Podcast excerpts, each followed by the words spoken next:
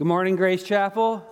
If you've got children between preschool age and they're gone, and uh, fifth grade, head over here to my right, and you will be met and taught and have a ball. Yeah, okay, cool. Some more? Here we go. Keep going.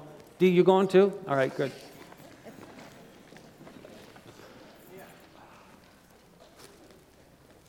Thank you, worship team. Oh, by the way, just a little update, something for you to be praying about, thinking about. Easter is right around the corner. I mean, it, it's coming, and it is a goal. Uh, we are working towards Easter to be back in the auditorium. Yeah, so that's uh, cool. So that's, uh, that's pretty cool. So we're, we're, we're, we're focusing in on that. So those of you listening who aren't here because we're not in the auditorium, okay, we're, we're, we're going to get back there. We're, we're, we're working on it. It should, should happen. God has been so good to us. Um, before we begin this morning, we're, we're in Daniel chapter 7. And before we begin this six chapter section of prophetic visions, there's just a ton of stuff, and it might even seem a little overwhelming if you've read ahead. It's Daniel, as Ben mentioned, the study guides available now from chapter 7 through 12. It's all visions for the most part. What I'd like to do before we start this is I'd like to frame the entire book of Daniel with this. And maybe you've already noticed this for yourself in some fashion. There is a pattern and there is a promise theme in every chapter of Daniel. And it's from Genesis to Revelation also. And here's the pattern mankind's pride uh, reveals itself in a rebellion against God, and it ends in oppressive, unjust, ruling kingdoms, nations, empires. That's the pattern. And it started in Genesis, and we are in the middle of it right now. It, it doesn't end. But there's a promise in every one of these chapters. God will judge all human pride.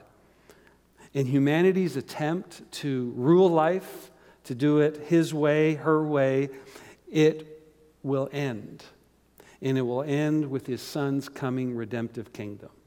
And that's the pattern, and that's the promise. And it's in a phrase, it looks hopeless, but we have hope in God. All right.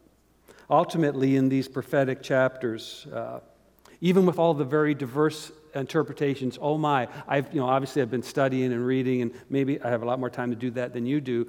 It is just, there's a plethora of stuff out there going as far off into the stratosphere as you want. But even with all of those things and that have been offered over hundreds of years, this is the theme, pattern, and promise that is consistent not only with world history as you and I look back and as we live it today, but also with God's redemptive plan of salvation. It's over and over again. It's consistent. The kingdoms of man, the empires of man, they all come and go. None will last forever. But God's kingdom is going to last forever. So, as we begin chapter 7 in the book of Daniel, I know that there are many people who are addictively fascinated with prophecy, right? Like, they, they, they got to get down every little detail and they got to put everything in its place and dot every I. Um, uh, we, we just have to know, right? Humans just have to know. That's why tabloids sell so well. Um, we just have to interpret every detail completely. But here's the biggest takeaway that you're going to get from me, all right, as we go through all this vision stuff for Daniel together. God will establish his kingdom and it will last forever, and that's the overriding theme, all right? So if you can always come back to that, we'll be on safe ground. We'll be on biblical ground. But that leaves a big question the question that we probably need to ask every week as we meet together and as we discuss this with, uh, uh, in our small groups uh, during each week do we really long for that kingdom come? I mean, really, is that where your head's at? Uh, does our behavior today in this world, with our families, with our friends, at work, with our spouse, does it reflect this hope? Um, for some, the question is going to be are you even going to be a part of this coming kingdom?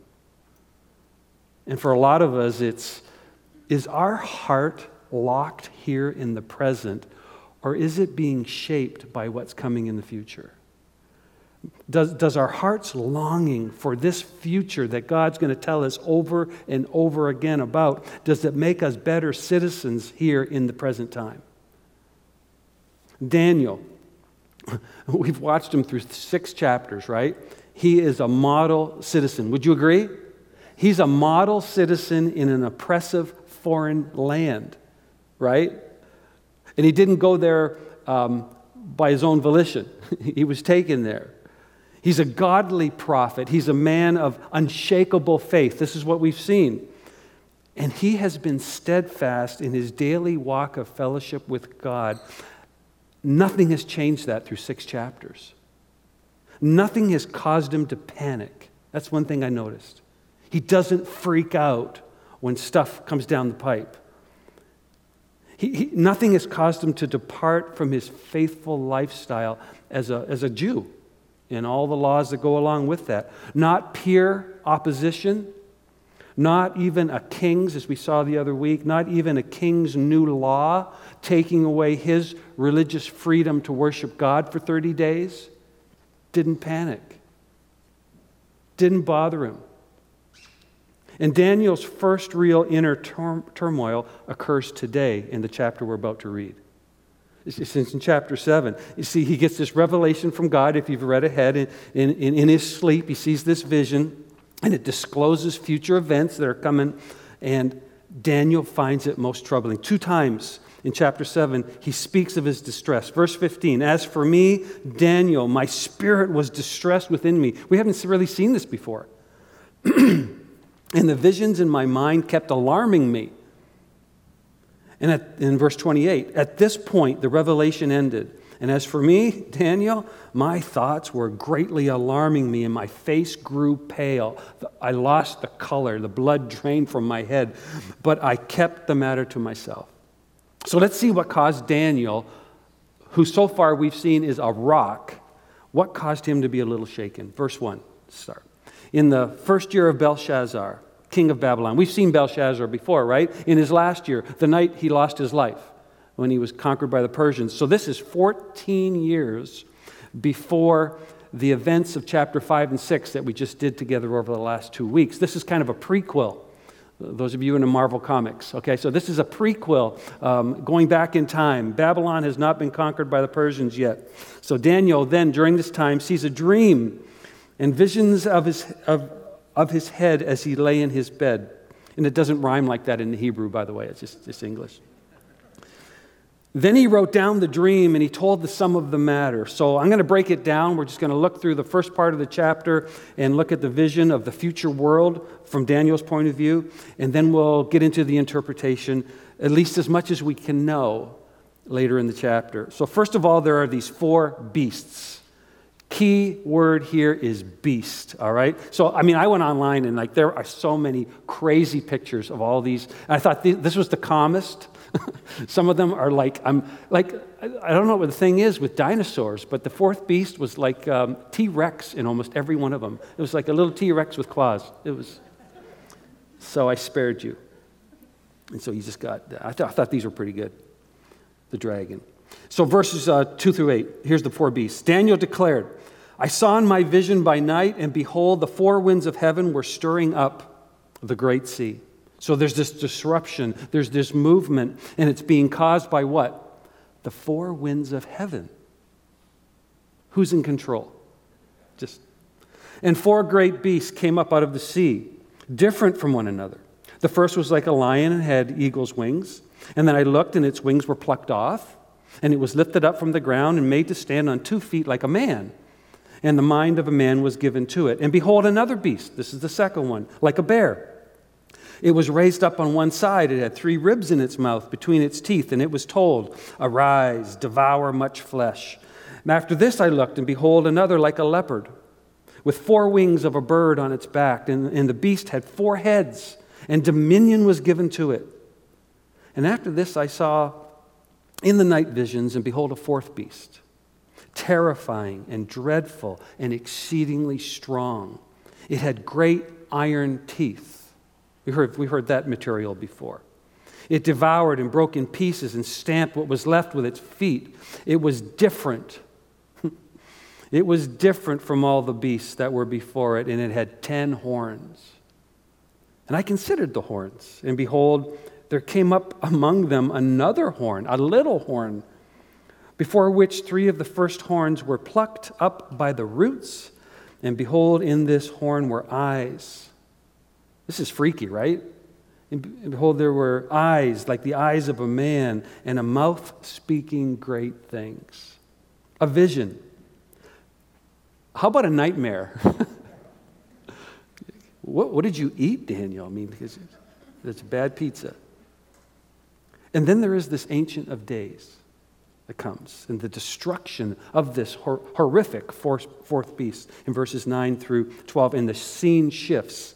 And I looked, and thrones were placed. And the Ancient of Days took his seat. His clothing was white as snow, and the hair of his head like pure wool. His throne was fiery flames, its wheels were burning fire. A stream of fire issued and came out from before him. A thousand thousands served him, and 10,000 times 10,000 stood before him. The court sat in judgment, and the books were opened.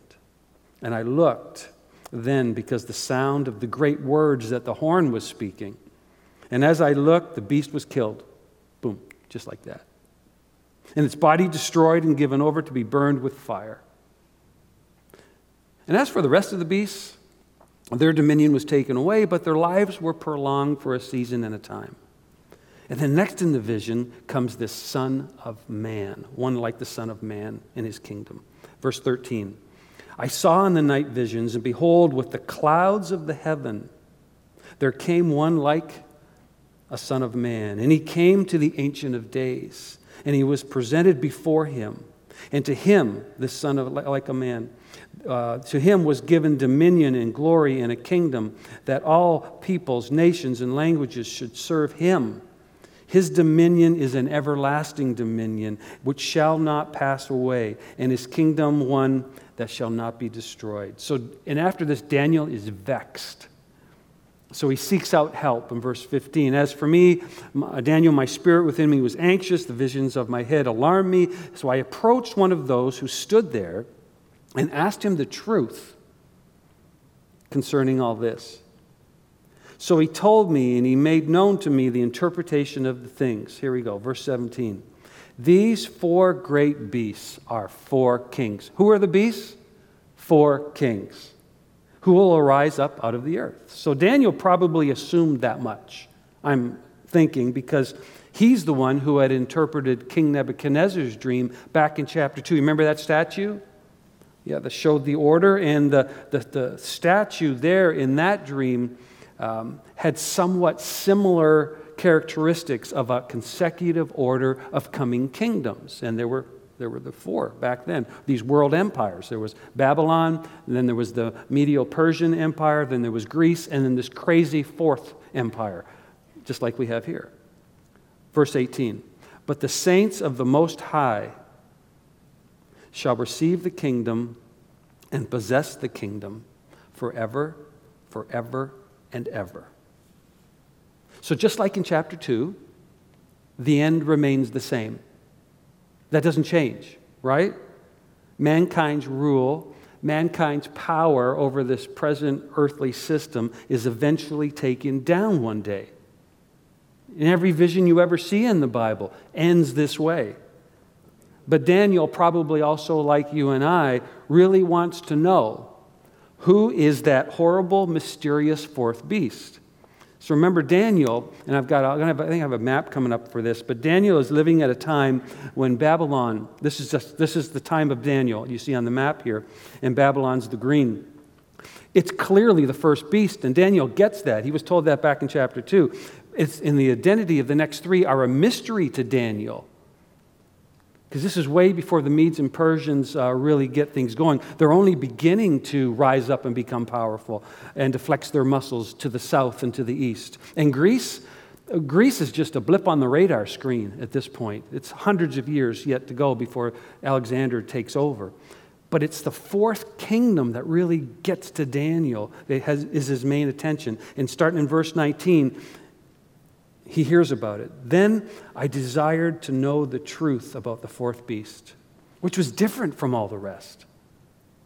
And at this point, Daniel gives us some more details from the dream that he hasn't given us already, that he left out earlier. Exceedingly terrifying, with its teeth of iron, its claws of bronze, in which devoured and broke in pieces and stamped what was left with its feet. And about the ten horns that were on its head, and the other horn that came up, and before which three of them fell, the horn that had the eyes and the mouth that spoke great things, and that seemed greater than its companions. And as I looked, this horn made war. This little horn. It made war with the saints and prevailed over them until the Ancient of Days came. And judgment was given for the saints. Whenever you see the word, I don't know if your translation says saints, this is uh, ESV up on the screen here that I'm, that I'm using.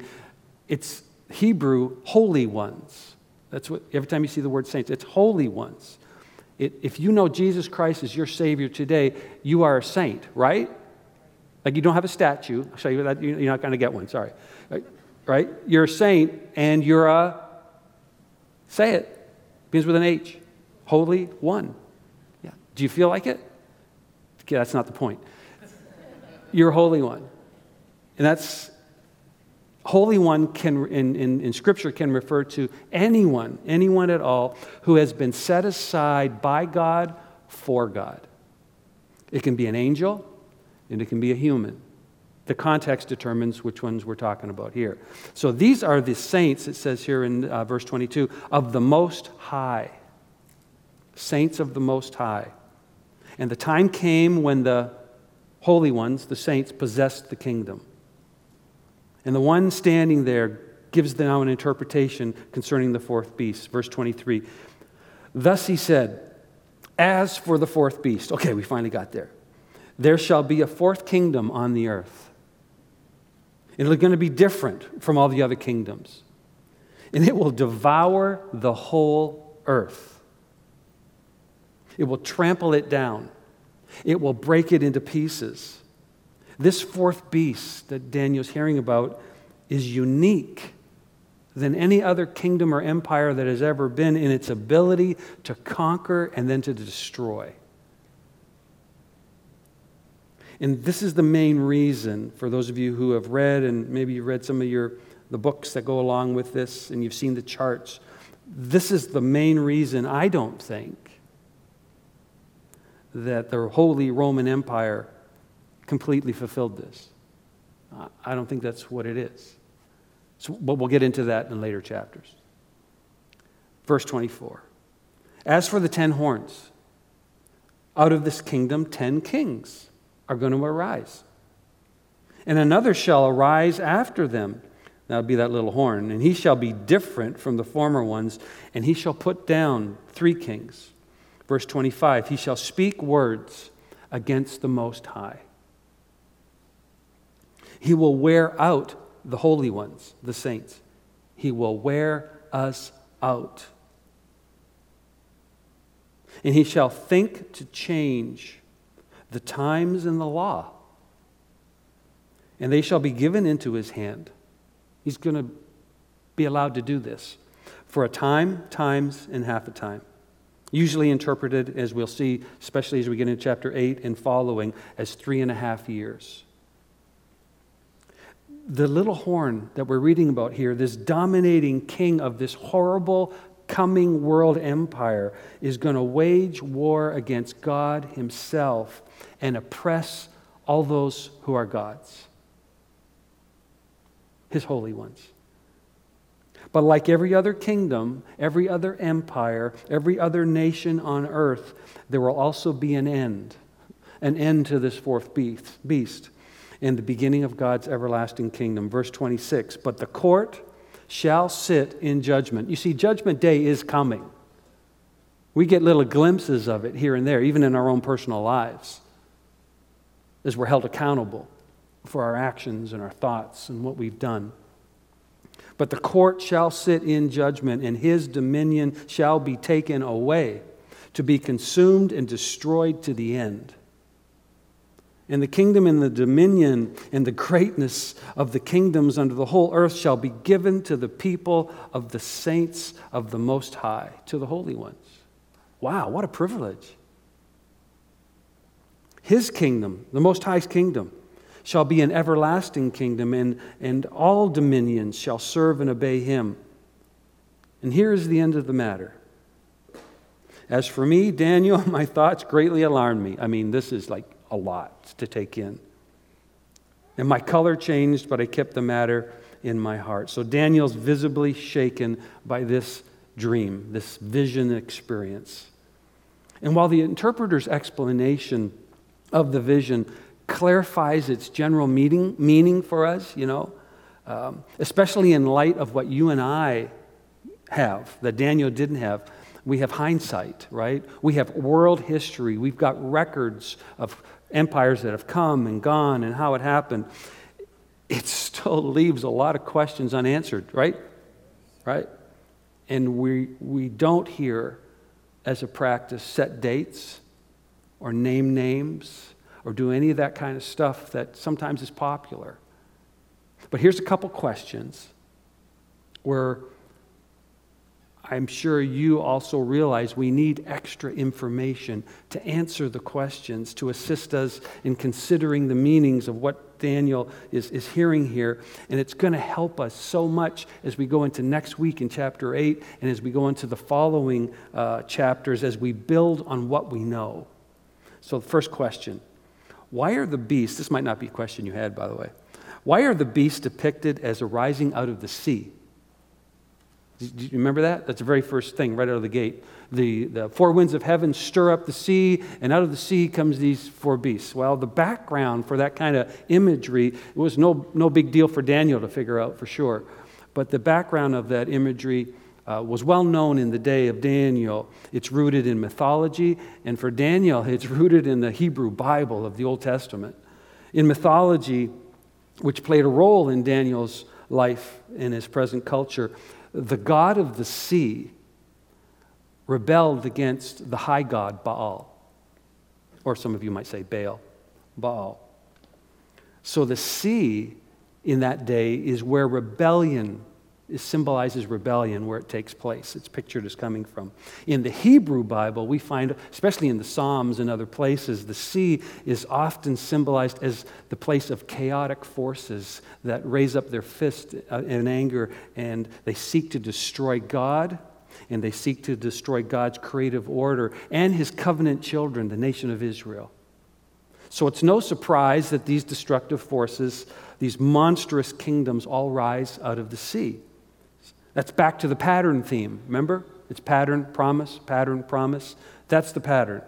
Stuff, all this chaos that comes from you and I as humans. Second question Do we know the precise identity of these four kingdoms? What do you think? Well, that's like asking if Brady or Mahomes was going to win the Super Bowl before they played the game before the game is played, was played, everybody predicted who was going to win. But what had to happen? The game had to play out to find out who was going to win. And like many others, I'm going back to Daniel chapter 2 on this one for the interpretation. And I want to keep these four beasts in the context of the book of Daniel. I want to keep them in the context of the Bible as a whole and in, in line to how world history has already played out, and we can clearly see. So, with that said, Babylon is the lion. Perhaps the removal of the wings, I don't think perhaps, I think it's kind of obvious. There's the transformation of the lion, who we know was Nebuchadnezzar, right, from the statue, the golden head. And he was, what happened to him? He went nuts. And he acted like a wild beast, an animal, exactly. And then God restored him and he got back onto two feet, like, uh, and he restored him from his animal like condition. That was back in chapter 4. So the bear like creature is who's coming down the pipe, and that's the Medo Persians Empire. And the ribs are in their mouth, and it symbolizes how they just devoured the nations, which is what they did. And the third beast, this winged leopard, perfect symbol for the kingdom of Alexander the Great, the Greece kingdom. He's famous for his rapid conquest. By the time he's in his late 20s, he had already conquered most of the known world. And then he died. And that's where the four heads come in, because the four heads are so nicely representative of the four generals who took over his empire and divided it up and then battled with each other over it um, that came out of that. And that's gonna, we're going to look at that in chapter 8, so I'll leave that. So, you got the first three, and I think it's pretty conclusive. If Greece is the third empire, then the fourth kingdom, if you're following the logic and the rollout, would most likely be its successor, which was.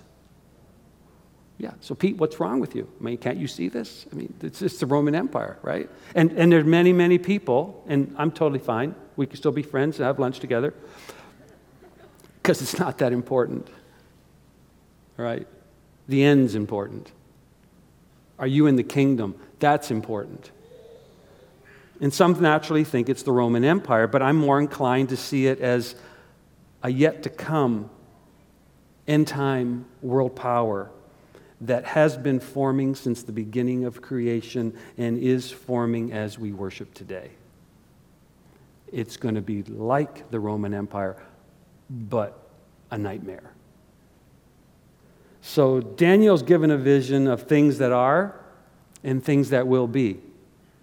And recorded history bears a really strong witness to the fulfillment of these first three already.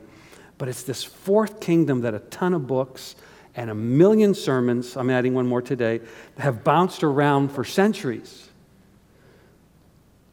So we'll grow in this understanding together, okay? And I'm totally open for conversation as we go through more of the visions. So, last, last two questions. Number three Who specifically are the ten horns? on the fourth beast, and especially this wild little horn that sprouts up among them? Well, there's a lot of interpretations, and you can go Google it and spend the next week reading all the different permeations of that. We'll get into that. I'm not going to answer it. We'll get into that in the next coming chapters because that's where Daniel really gets some crazy visions about this little horn. But for now, I believe it's safe to say to rest in the fact that the identity of this little horn is none other than the figure whom the Bible calls the Antichrist. The Antichrist. John, the Apostle. Longest living apostle in 1 John, in that little letter, chapter 2, verse 18. 640 years after Daniel's vision, writes, Children, it is the last hour. This is 2,000 years ago from us. It is the last hour.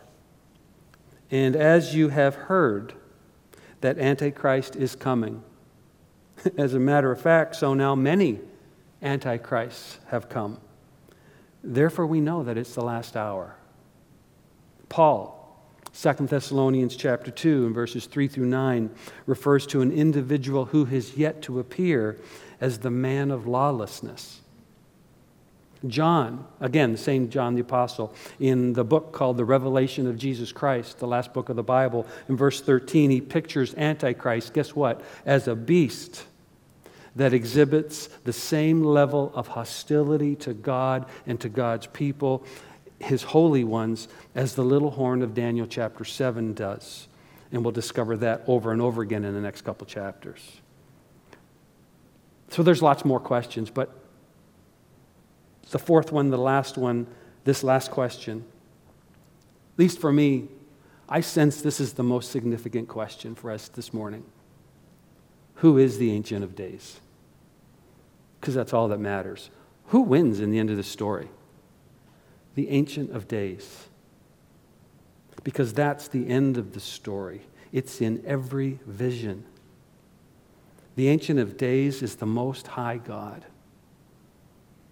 our God and Father in heaven, to whom we who know him pray unceasingly that his kingdom come.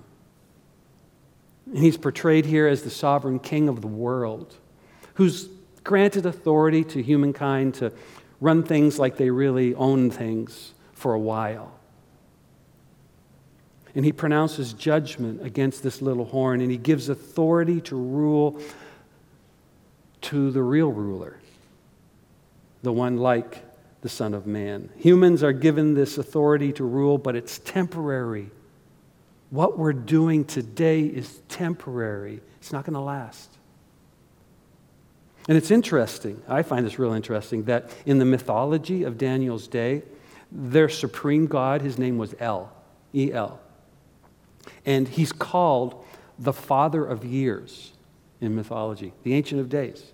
There's all these copycats always going on with God. And in the myths, guess what El does? He gives the authority to rule this planet to this high god named Baal, B A A L.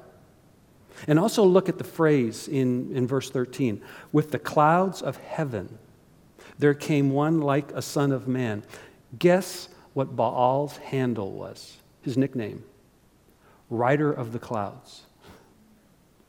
See, often in Scripture, God does this. He, he has his inspired writers pen phrases that actually mock the mythology, the philosophies, the vain thinkings of humankind of the day. He does this over and over in the Bible. Oh, your God rides the clouds, does he? My God, Yahweh, he created the clouds. And actually, you got it wrong. Yahweh's son will ride the clouds one day, not you. Oh, El gave Baal authority to rule the entire world, did he? Yahweh has a deliverer coming to whom all authority over everything has been given. All there is is his. You got nothing. Did you notice that there's this obvious human like appearance? of the real ruler. He's one like what? Son of man. And how sharply that contrasts with the animal like beasts depicted as the false rulers of this planet.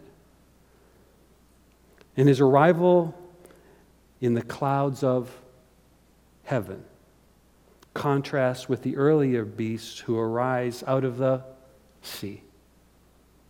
Our Savior our Master, Jesus Christ, when challenged by the high priest about who he really was at his trial, appropriated this title for himself. He quotes Daniel, the last words at his trial. And he says that he will come like the figure described in Daniel chapter 7, verse 13. It's in Matthew 26, and let me start reading in verse 63. And the high priest said to him, I adjure you by the living God. He didn't know who he was talking to, did he? I adjure you by the living God, tell us if you are the Christ, the Son of God. And Jesus said to him, You have said so, but let me tell you something. From now on, you will see the Son of Man seated at the right hand of power and coming on the clouds of heaven. And then, when he heard that quote from Daniel, the high priest tore his robes and he said, He has uttered blasphemy. What further witnesses do we need? Now you have heard his blasphemy. What is your judgment? And they answered, He deserves death. And then they spit in his face and they struck him, and some slapped him, saying, Prophesy to us, you Christ. Who is it that struck you? For the religious elite of Jesus' era, that prophecy from Daniel did it. That was the last straw. Because they all know, knew who Daniel was prophesying about. He was prophesying about the coming Messiah, the anointed one, the one like the Son of Man. And so they mocked him after he said it for making such a prophecy about himself. And then they turned him over to be crucified. Let's end our worship this morning by looking to the future and read how this same appearance was envisioned to the Apostle John in Revelation 19. I'm going to start reading in verse 11. Why don't you, let's all stand together, and I'm going to read it, and then we're going to move right into worship and song. And then I saw heaven opened and behold, a white horse. And the one sitting on it is called faithful and true, and in righteousness he judges and makes war. His eyes are like a flame of fire, and on his head are many diadems, and he has a name written that no one knows but himself. And he's clothed in a robe dipped in blood, and the name by which he is called is the Word of God. And the armies of heaven, arrayed in fine linen, white and pure, were following him on white horses. And from his mouth comes a sharp sword with which to strike down the nations, and he will rule them with a rod of iron. He will tread the winepress of the fury of the wrath of God the Almighty. And on his robe and on his thigh he has a name written King of Kings and Lord of Lords. This is not how our present world envisions the end. This is not how Daniel's world envisioned the end. It was and it still is today all about power. It's all about influence. It's all about control. It's about creating a false sense of peace and tranquility that we really are in charge and that we really are evolving and getting better. This, this misconceived idea that if we can just truly and freely do and have whatever we want, the way we want, captured by the phrase, just be true to yourself, with no acknowledgement of a creator God. And then we're told we'll have arrived and we'll be where we need to be in our utopia. But you see, as it says here, it's His kingdom come, not our kingdom come. It's His will be done on earth as it is in heaven, not ours. May we be faithful with what we have been asked and tasked to do as God's holy ones as we wait for Jesus Christ coming on the clouds. Let's pray. Father, we bow before you, the author and finisher of our faith. To you, all glory, honor is due. To none other do we bow our knee. And for your Son and our Savior, Jesus Christ, and the salvation He's brought to so many of us, we pray that you might uh, enlighten us this week to seek out those who need to hear that you have called, to share with them this good news, hope in the midst of turmoil and confusion. And God, we thank you. And now we praise your name in song. In Jesus' name we pray. Amen.